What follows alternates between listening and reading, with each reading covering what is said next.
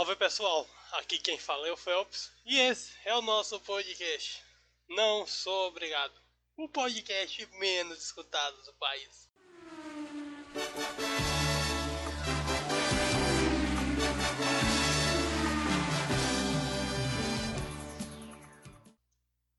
Eu estou gravando esse podcast numa terça-feira, sabendo que eu só posto todas as segundas. É porque eu irei viajar, então eu espero que consiga postar corretamente. Eu vou tentar gravar todos os podcasts dessa semana e dizer para vocês que está sendo muito gratificante tudo isso. Seguimos com números que eu não posso dizer que são expressivos, são milhares de ouvintes, não. Mas todo dia acrescenta pelo menos um, toda semana. Pelo menos uma pessoa nova eu consigo tocar com o que eu falo aqui, eu consigo fazer dar risada, consigo passar alguma experiência. Eu acredito, né? Não estou recebendo nenhum feedback negativo até agora. o podcast de hoje vai ser um, uma pegada um pouco diferente. Porque a gente precisa de amigos, sabe? Faça um amigo. É, essa caminhada da vida é longa, cansativa. A ciência nos prova que a gente precisa realmente de um amigo. Então, se você não, não quer ir pela fé, pelo amor, você vai pela ciência, por favor. Rimou, velho. Como o pessoal da casa já conhece, antes de tudo, vamos pro nosso plantão. Informações que cada podcast está melhorando. Eu ainda tem um pouco de besteira, mas também estou conseguindo informar vocês. Vamos pro nosso plantão.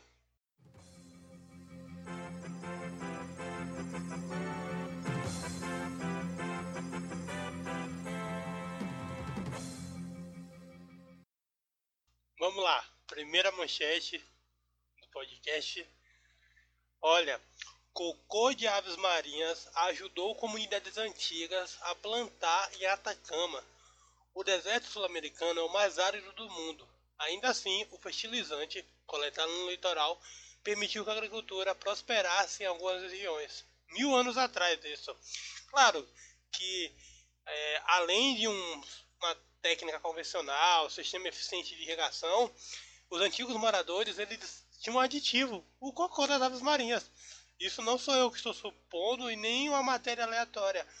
Foi um estudo publicado pela revista Nature Plants, em que eles retiraram do solo dessas regiões e puderam analisar. Então, velho, da próxima vez, se você for reclamar, tomou um cocô de pombo na cabeça. É, não, de pombo você pode, né? Ah, é, eu tô falando de ave marinha.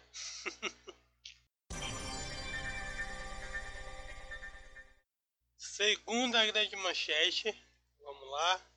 É... Padre Júlio Lancelotti quebra marretadas pedras instaladas pela prefeitura sob viadutos de São Paulo. A gestão de Bruno Cova, do PSDB, instalou blocos de paralelepípedo em elevado da Zona Leste mas a medida recebeu crítica por ser vista como forma de retirada da população do local. Na manhã desta terça-feira, o coordenador da pastoral do povo de rua ajudou o subprefeitura da Moca a desfazer o serviço.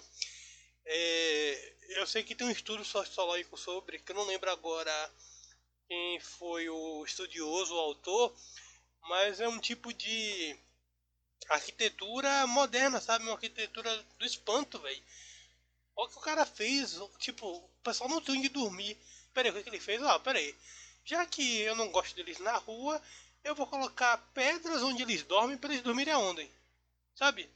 Tipo, beira a, a estupidez. Não é nem estupidez, é sabe? Desumano. Não tem explicação. Então, o cara que normalmente apoia o sistema, que é um padre, ele está sendo antissistema. Esse é o Brasil que vivemos. Terceira grande manchete. Olha, se você achava que ele não era o homem mais rico do mundo, mas ele vai continuar sendo. Jeff Bezos deixará o cargo de CEO da Amazon. Sim, acredite se quiser. Porque o cara, pelo que eu estava lendo, ele quer se dedicar ao jornal que ele tem, né?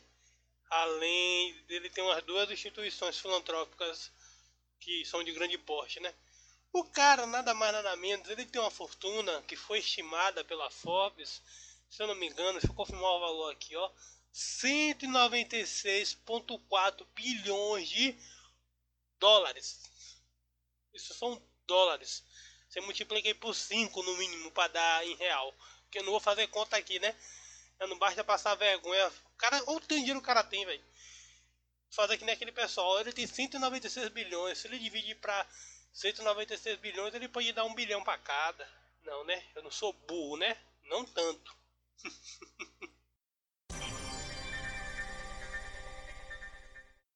Vamos lá, quarta notícia, não menos importante, mas para aquecer nosso coraçãozinho. É, FIFA convida Silvia e Nicolas para assistirem ao Palmeiras no Mundial. Você deve estar se perguntando o que, que isso tem a ver? Quem são esses dois? Silvia é a mãe de Nicolas. Nicolas ele, ele é deficiente visual, ele é cego, né? E ela costumava narrar os jogos para ele no estádio. Véi, mãe é foda, né? O que aconteceu? Ela fazia esse ato pelo Nicolas e ela ganhou o prêmio Fair Play, se não me engano, pela FIFA. Como quando tem alguma atitude assim no ano, eles pegam alguns torcedores e colocam na premiação, sabe? E uma mãe, pelo simples fato de narrar um jogo, ela, eles ganharam esse prêmio. Isso já tem um ano, dois anos, tem muito tempo. E agora, essa semana, né, como o Palmeiras foi campeão mundial, é, ou campeão mundial, campeão da Libertadores, eles receberam esse convite da FIFA, velho. Pensa na magnitude disso, tá ligado? É, eu sou um cara que eu sou apaixonado por futebol e posso falar para vocês, não é só futebol. Nunca é só futebol.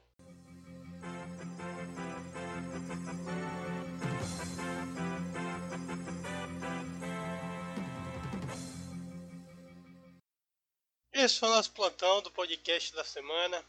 É, eu não sei se vocês perceberam, mas a vibe está mudando com o passar dos podcasts. Eu realmente percebo que eu estou melhorando. Então, ao mesmo tempo que eu quero fazer vocês darem risada, seja com minha dicção, seja com minhas piadas, eu também quero poder dar um pouco de informação, um pouco de notícia boa, empatia, sabe?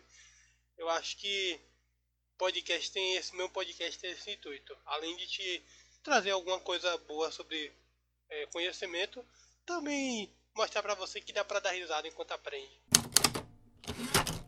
Sim, esse é o tema do podcast, como eu falei no início. Faça um amigo. Véi, não tem como, a gente não consegue. O ser humano, eu gostava de colocar isso nas minhas redações. Que o ser humano, ele é um ser biopsicossocial. Olha, a professora Cintia que me passou. Salve, professora. e a gente tem que entender que, por mais que a gente passe a gostar da solidão, sabe, nos acostumemos com a solidão, é, não dá para chegar em lugar nenhum sozinho. Não dá, não dá, cara.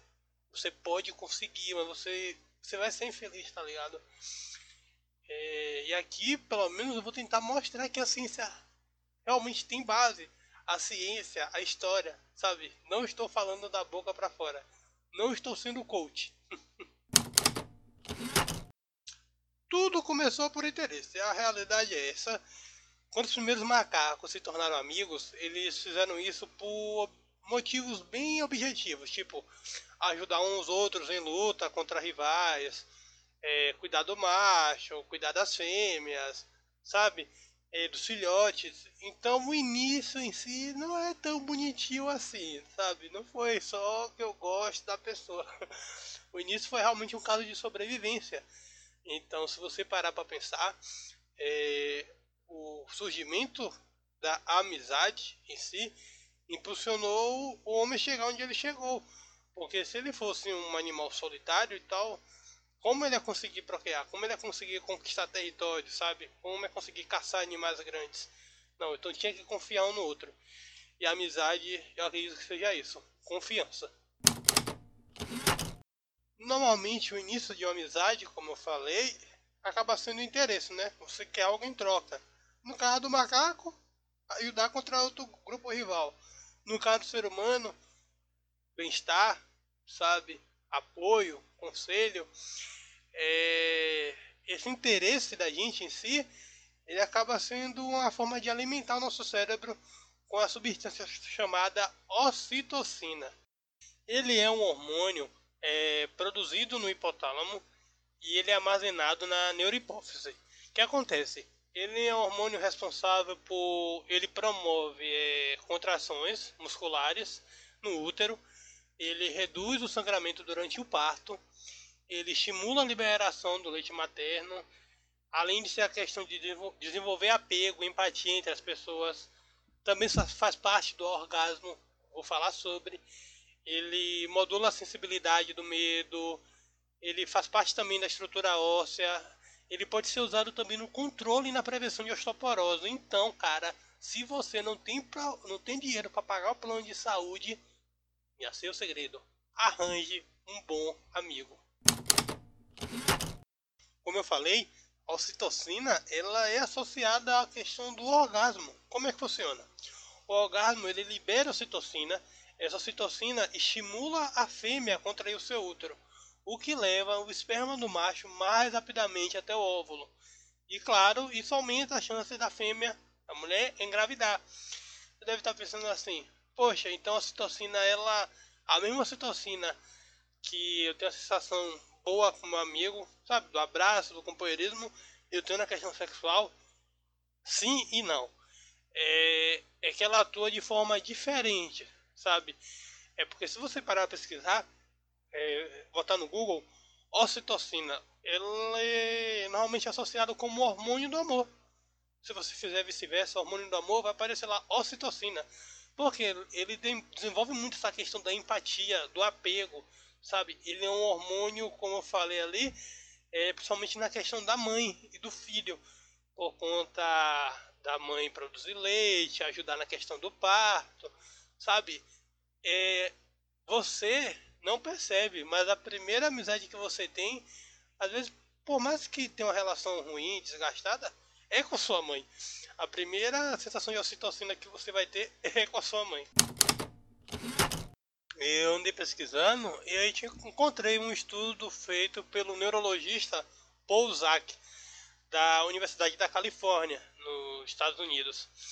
É, ele diz que somente em 3% das outras espécies de mamífero os machos cuidam dos filhotes. Véi, você tem que parar a pensar assim, peraí. Eu faço amigo porque eu sinto isso. Não, não é só isso. É científico, é biológico. Faz parte do seu cérebro. É, tem uma série que eu gosto muito, é a Typical. E ele faz muito a relação de biologia e sociologia, sabe? Como nós somos animais e não percebemos. Eu, tô imaginando no início quando as pessoas falavam que o ser humano ele é um animal racional. Nossa, devia ter pego bastante pesado, sabe? Como assim? Eu não sou animal, não somos animais e tal. Mas nós funcionamos igualzinho os animais. Se nós pararmos para analisar é, a história do homem, história que eu falo não é uma história só biológica, científica, mas a história escrita do homem, a história passada de geração em geração, a amizade faz parte, tá ligado? É, é uma questão que transcende é, religião, é, etnia, está muito, muito além disso. E é claro, né, além do tempo. Você tem ideia, na antiga Mesopotâmia, é, tem relatos sobre Gilgamesh, ou Gilgamesh ele foi o quinto rei da primeira dinastia de Uruk. O que acontece? Tem uma epopeia de Gilgamesh que relata a amizade entre ele e Enkidu. Isso ó, é 2650 anos antes de Cristo. Pega o naipe disso. Os greco-romanos ele tinham, por exemplo, uma amizade entre Orestes e Pilades. Na Bíblia, tão antigo quanto, Cita-se no livro de 1 Samuel a amizade entre Davi e Jonatas. A amizade faz parte da história. Amizade faz parte. Você não vai conseguir sozinho, compadre. Eu tenho que trazer mais ciência, porque às vezes as pessoas não acreditam só com a história em si, porque a história pode ser deturpada. A ciência dificilmente você consegue. Olha, um estudo da World Database of Happiness descobriu que pessoas com amizades profundas são mais felizes. Embora o número absoluto de amizades não aumente a felicidade, Outros estudos sugerem que crianças que têm amizades de alta qualidade podem estar protegidas contra o desenvolvimento de certas desordens. Não gostei dessa palavra, como ansiedade e depressão.